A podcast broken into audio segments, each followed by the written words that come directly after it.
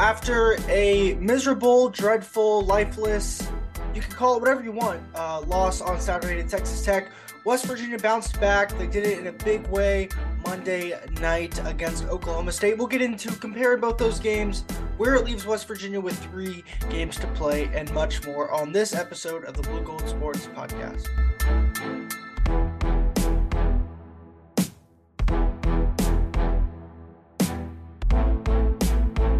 What's going on, everybody? Happy Tuesday. It was a it was a win West Virginia had to have in the biggest way possible, and they had it. Uh, Saturday was must win, but yesterday it was make or break. If you lose yesterday, your season's over NCAA tournament hope wise. If you win yesterday, which the Mountaineers did by 18, you keep your season alive, and that is certainly what they did. So let's just get into that. Let's compare Saturday to yesterday. Uh, biggest thing defense, defense, defense. West Virginia allowed 67 points yesterday, allowed 78 on Saturday. Uh, Mountaineers, they forced uh, 18 turnovers last night, leading to 28 points. Uh, only forced 12 turnovers on Saturday, leading to seven points. And defensive wise, against Texas Tech, Texas Tech made six of their 14 threes, 43%, um, 47% from the field. Oklahoma State, on the other hand, two of 19 from three, uh, just a tad under 39% from the field. So if you're West Virginia, uh, you got to be happy about that. Bob Huggins, after the game, called this the uh, best defensive effort of the season about Oklahoma State's game, and Mountaineers did it in a big way. And they also got a lot of help offensively, but they also were able to kind of play a complete 40 minute game. It's, it seems like there's been times this year they've played in stretches. They haven't played start to finish. Last night against Oklahoma State, it really felt like this team played from start to finish for really the first time all year. And another thing is rebounds. Excuse me. Texas Tech out rebounded West Virginia by 11, and they had more second chance points. West Virginia had 10 more second chance points than Oklahoma State last night, only rebounded them by two, but it seemed like West Virginia got pivotal offensive rebounds. Um, they they, they they just did what they had to do, and they beat a team that, truthfully, they're probably better than right now. Oklahoma State's been dealing with some injuries. West Virginia, they're they gotta they gotta hopefully uh, propel this going forward because they got three, three, three, three, three big ones left in the regular season. So, biggest takeaway for me last night is Tre Mitchell. The offense has to run through him. I get Erik Stevenson can go for 25, 30 any given night, but Stevenson can do that on his own. The offense has to run through Tre Mitchell. And yes, they double the post, but if you're Bob Huggins, you got to get Tre Mitchell the ball and let him create because he can shoot, he can dribble, he can pass it. And when Tre's when Tre's locked in like he was last night, he's a top 15 player in this conference. And we see the potential. We've seen the highs. Um, coming into last night, Tre was averaging just over five points, I believe, over his last five games, 5.8, almost six points over his last five games. And then he explodes for a season high 22 last night. So big night for him. Uh, another good night for Erik Stevenson. Stevenson had 23 following up his 27 against Texas Tech. So another big day for Stevenson. You get you just hope that he keeps that together. You can't have can't have these games for him where he scores four, five, six points. He's got to get 12 plus if you really want to have a chance to win all of your games. And matter of fact, like you got to win. Um, transitioning into that, uh, you're at a place now if you're West Virginia where you don't obviously going into Allen Fieldhouse and going into Hilton against Kansas and Iowa State respectively this weekend is going to be tough. Um, it's not easy to do that and win. Obviously, West Virginia has not won in Lawrence. They have won and had success in Hilton, but um, you can't have these games where you just get blown out by 50. Uh, you're at a place now where every game matters, every point matters even more. And three games from now, you're going to have to, like, it's win or go home.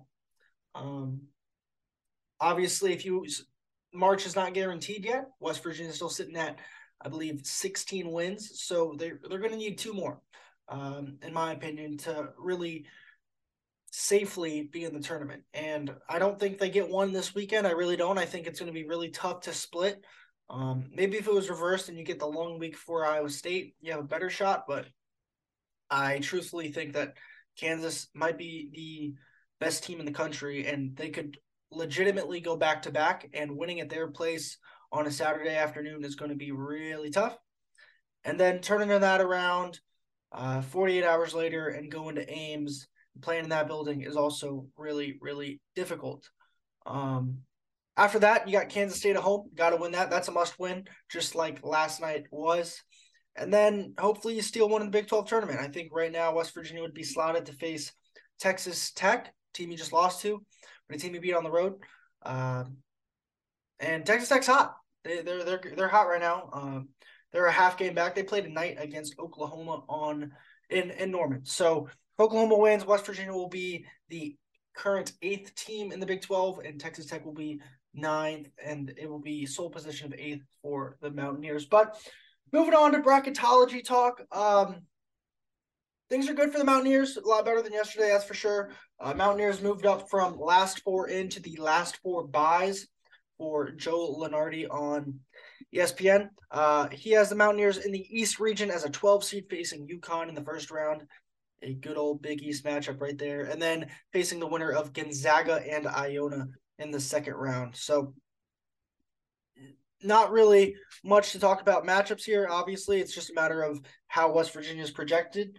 Uh, Bart it's an analytical site similar to KenPom uh, in that in that realm. 70 70.8 so about a 71% chance for the mountaineers to make it to the ncaa tournament and they have them as an average 11 seed. So it seems like if west virginia gets in it's going to be in that 10 11 12 seed range. It just depends on how many games they win down the stretch.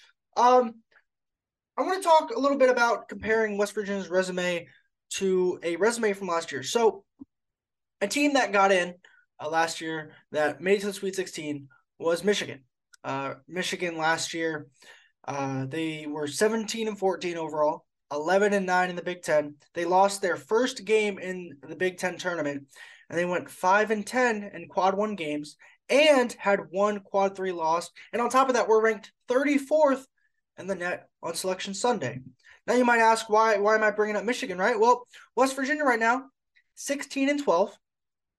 Obviously, West Virginia's conference record is not as good, but the Big Ten and Big Twelve, like Big Twelve this year compared to most conferences in the last five years, is absurd. But the big thing I want to look at here is quad one wins. West Virginia has five. They're five and eleven. So they've played one more quad one game, and they have as many quad one wins as Michigan did last year on their resume. Uh, West Virginia does not have a quad three loss. And on top of that, West Virginia moved up six spots to 26th in the net. And I believe that is eight spots higher than where Michigan was on Selection Sunday last year. Michigan was an 11 seed. They did not have to play in the first four in Dayton, and they made it to the Sweet 16. My point being is that West Virginia's resume is good. Five quad one wins is really, really good. Um, and you're only going to have more opportunities for that because your last three games of the year are uh, quad one games. And then depending on who you draw in the Big 12 tournament, then that's another opportunity for a possible quad one, probably quad two game. Uh, just looking at the net right now, it uh you have to be ranked 51 through 50, top 50 in the net to uh to be a quad one game on a neutral site. So right now Oklahoma is 61st in the net. Texas Tech is 54th in the net. So Tech could sneak into a quad one game. Uh, they could sneak up there if they move up four more spots. And if you play Texas Tech in the first round of the Big 12 tournament, that is a quad one game, another opportunity for a win and a quad one win at that. So my point being here is that there's precedent for where West Virginia is at. Like there's precedent if West Virginia gets one more win, say it's a quad one win, say they win one more game down the stretch, one of their last three, and then lose in the first round of the Big 12 tournament. Right? So that means West Virginia would be 6 and 14 in quad one games. And that's not really that much of a problem, in my opinion. I just think that um there's there's all these there's all these benchmarks that you feel like you have to get to if you're West Virginia. And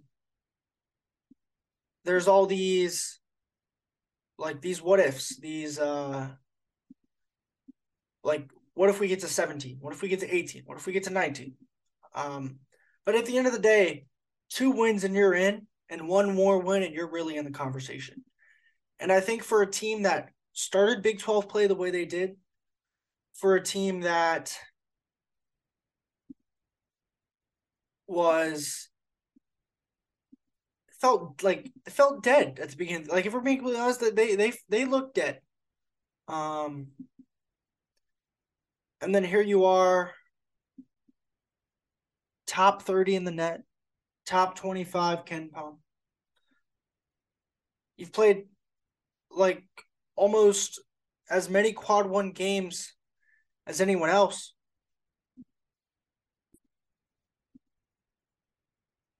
You've played 18 quad one games. That is tied for fourth most in the country. And if you want to look at who's ahead of them, well, Iowa State and Kansas have played 21. Texas Tech's played 20. TCU's played 19. Texas has played 18. West Virginia's played 18. Baylor's played 17. Oklahoma's played 17. So Kansas State's played 15. Oklahoma State has played 15. That's the whole conference, like right there. And so there's a there there's recognition that you're playing some of the best teams in the country. There's recognition that your schedule, if you're West Virginia, is really hard. West Virginia's strength of schedule right now is fourth by RPI standards, fifth by net standards. The fifth toughest schedule in the country by net rankings, which is the ranking system that all these committees and people use to determine who's in the tournament. So that might have sounded a little ranty. Didn't really mean it to be ranty, but my whole point being is this. If you're West Virginia, you have a shot. Win one more game, you're in the conversation. Win two more games, you're in.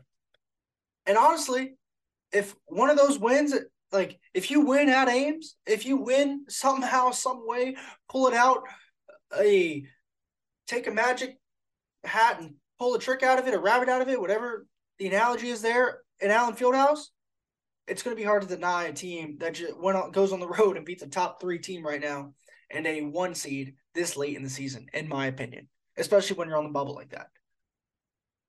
So win a road game, like if you win, if you go, if you go one and one eh, this weekend and then lose to Kansas State, that's almost better in my opinion than going zero oh and two this weekend and your one win being Kansas State. So the opportunity is there, the path is there. It's just a matter of if they get it done. And how will they get it done? Is they have to play defense and they have to go to their best players. And skill wise, Tre Mitchell is their best player. He's not their most consistent player, but offense has to go through Mitchell, has to go through Tre, because the way this offense looks with Tre versus without Tre is completely different. Tre also has to be smart. There's been games where he's picked up two quick fouls and he's had to go sit. And then you're shuffling, then you're putting James at the four sometimes with Jimmy on the floor, and it, it, just gets it gets messy. Like when you have all those big bodies in there, when you have Pat on the floor. No offense to him, he's not he's not a scorer. When you have James on the floor, James isn't the biggest scorer. Jimmy Bell isn't the biggest scorer. Like you've got to keep Tre Mitchell on the floor at all costs. And sometimes you might have to give up a layup so you don't take an easy foul but that is the biggest thing. And the tournament's tournament's about here, guys. And if you're West Virginia, it's now or never. So Mountaineers have a big shot on Saturday at Allen Fieldhouse against Kansas. Then they go Monday at Ames at Iowa State, and they come back Saturday, March 4th, finish it off senior night Uh, a lot of people going to be talk- honored that night, including Emmitt Matthews, probably the biggest senior name in this class. And then you go to Kansas City, and anything can happen in Kansas City. They made the, they've made the championship game a few times. They've uh, lost in the first round a couple times. So they want if this if last year's team could win a game against Kansas City, this year's team should be able to win a game in Kansas City. But we will just have to wait and see. So that is it for this episode of the Blue Gold Sports Podcast. Uh, if you made this far, I do appreciate you listening. Find more about us at bluegoldsports.com. Uh, read what we have up there and follow us on Instagram, Twitter, and like us on Facebook. So my name is Wesley Shoemaker. Give me a follow if you want at Wesley Shoe on Twitter.